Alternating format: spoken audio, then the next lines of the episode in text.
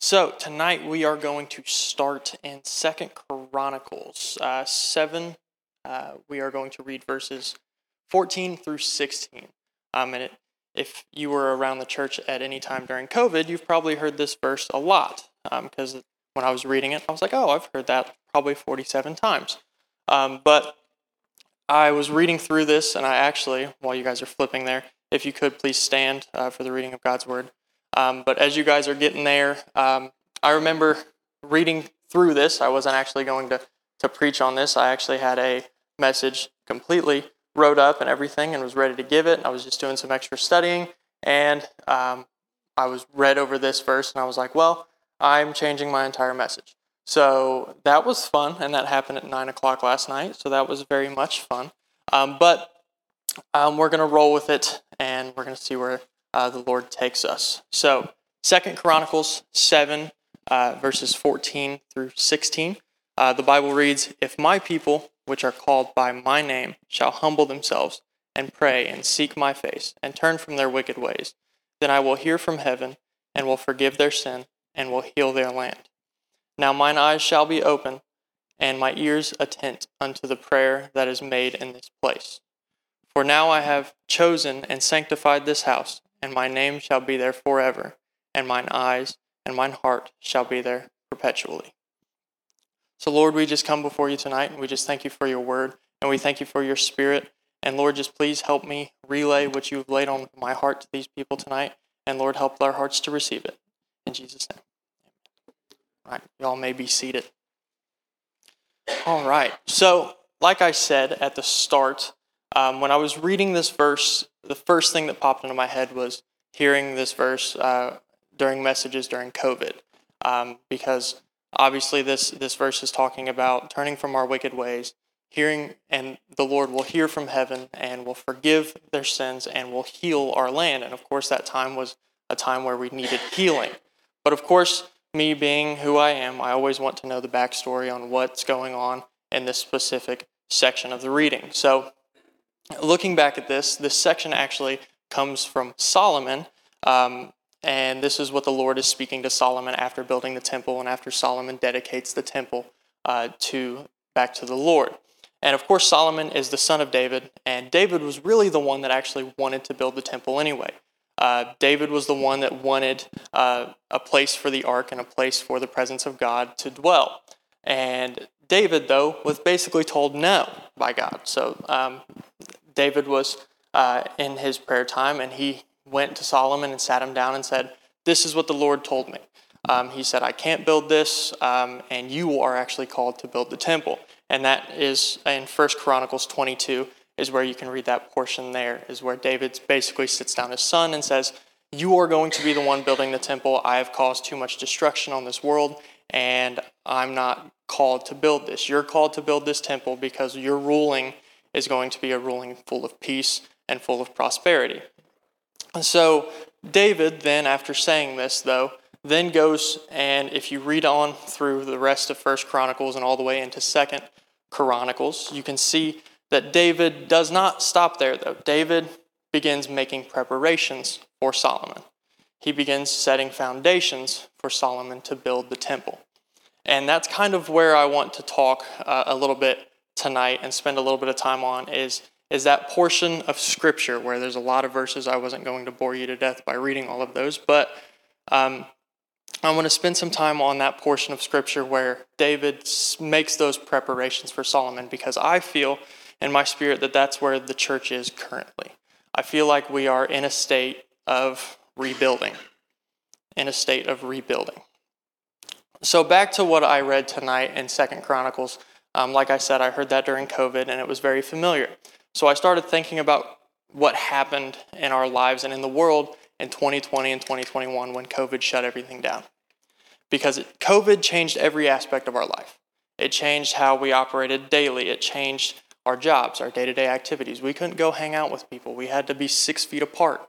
And, and if you know anything about me, I like to give hugs and I like to get close to people.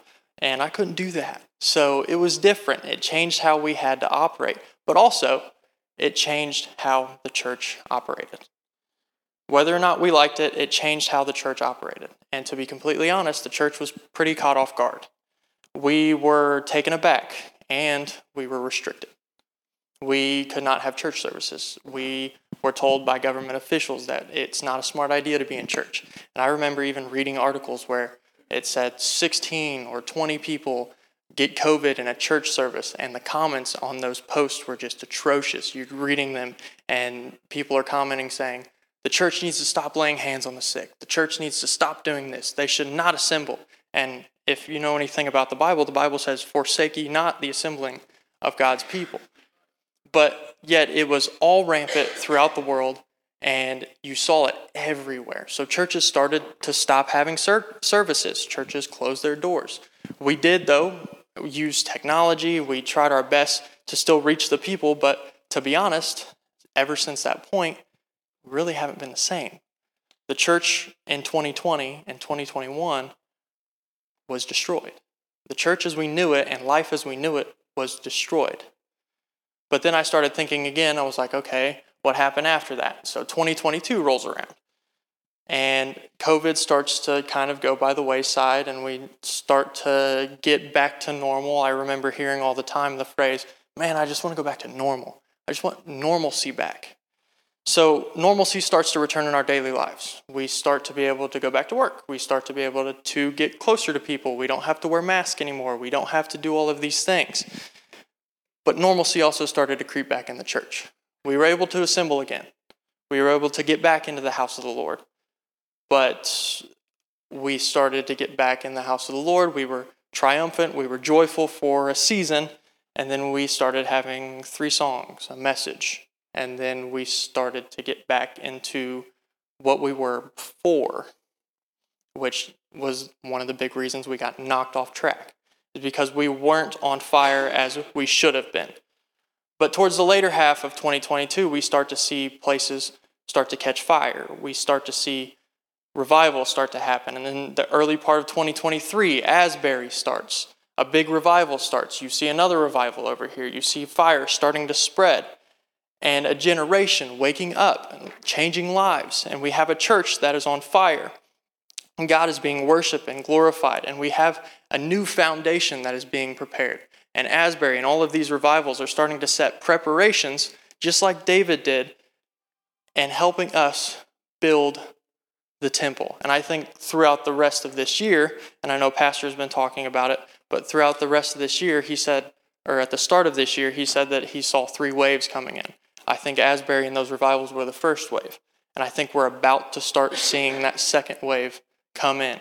That is where I feel we are at in this time is we Asbury kind of set those foundations, just like David did. He made those preparations for Solomon. Asbury and those revivals made preparations and made a foundation for us. And now we are in the stage where we have to rebuild. The church was destroyed in 2020, 2021. Now we are at the stage where we have to rebuild.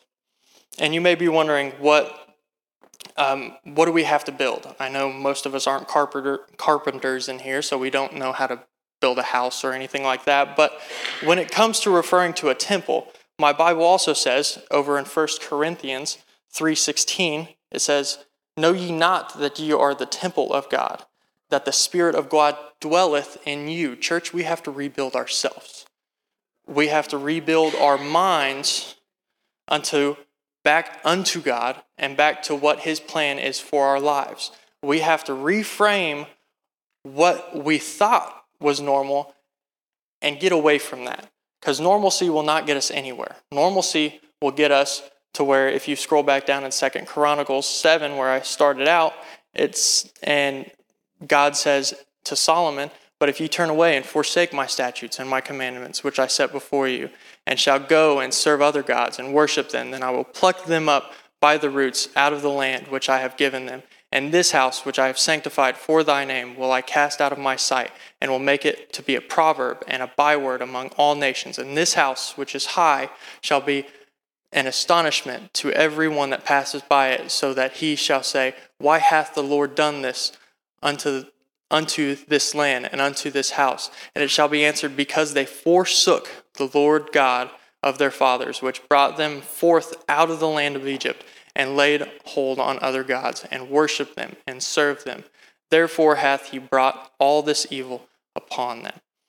Church, if we don't reframe and rebuild our lives back unto what God wants for our lives, we will be destroyed, just like we were at the start of 2020 and 2021. I know Pastor's been preaching uh, the last three messages, if you haven't heard those, about um, a biblical understanding of the Holy Spirit.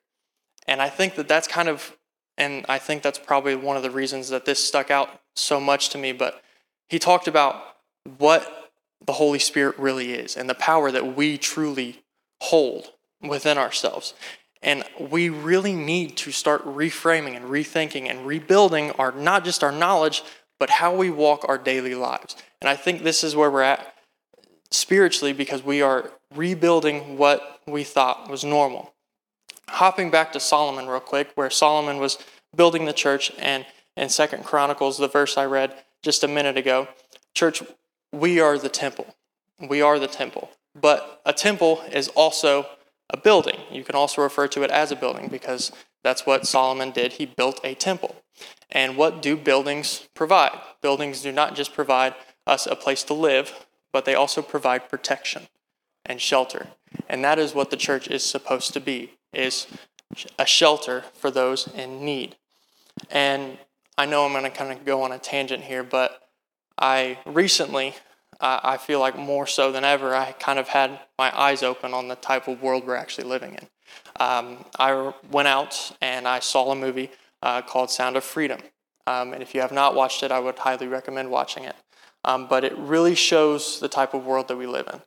Um, the wickedness and the evil that is out there is it's running rampant, and it's more so attacking our children now more than ever. And this generation is a powerful generation. God has big plans for it, but we see that that being stripped from all of these kids because they're being taken from their families, they're being taken from their lives, and they're being misused, and their innocence is being taken.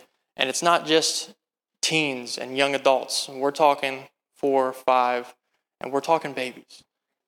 And it's, I watched that movie and man, I just, I clenched my fist. I wanted to punch somebody, to be completely honest, after watching that movie.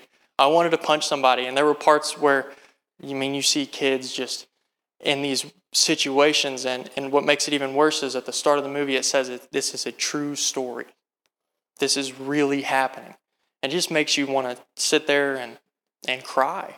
I mean, I, there were portions of, of that movie where I, I couldn't even hold back the tears. It was just so surreal what is going on while we sit back and we have let the church be destroyed and we've let ourselves get back into normalcy and we we are the temple and we are the ones that are supposed to be providing this protection. We are the ones that are supposed to be stepping up and providing protection to these children and to these families that need us. So, church, if we do not build, we cannot protect these children. And I know we just had VBS these last three days. And to be completely honest, I'm not a big fan of helping little kids. I just, me personally, I'm better. I'm better with teenagers. I, I would just be completely honest, but I felt like I needed to, especially after watching Sound of Freedom, I felt like I felt like I needed to step out of my comfort zone. And my comfort zone is, is the teens and the young adults, but I felt like I needed to do something.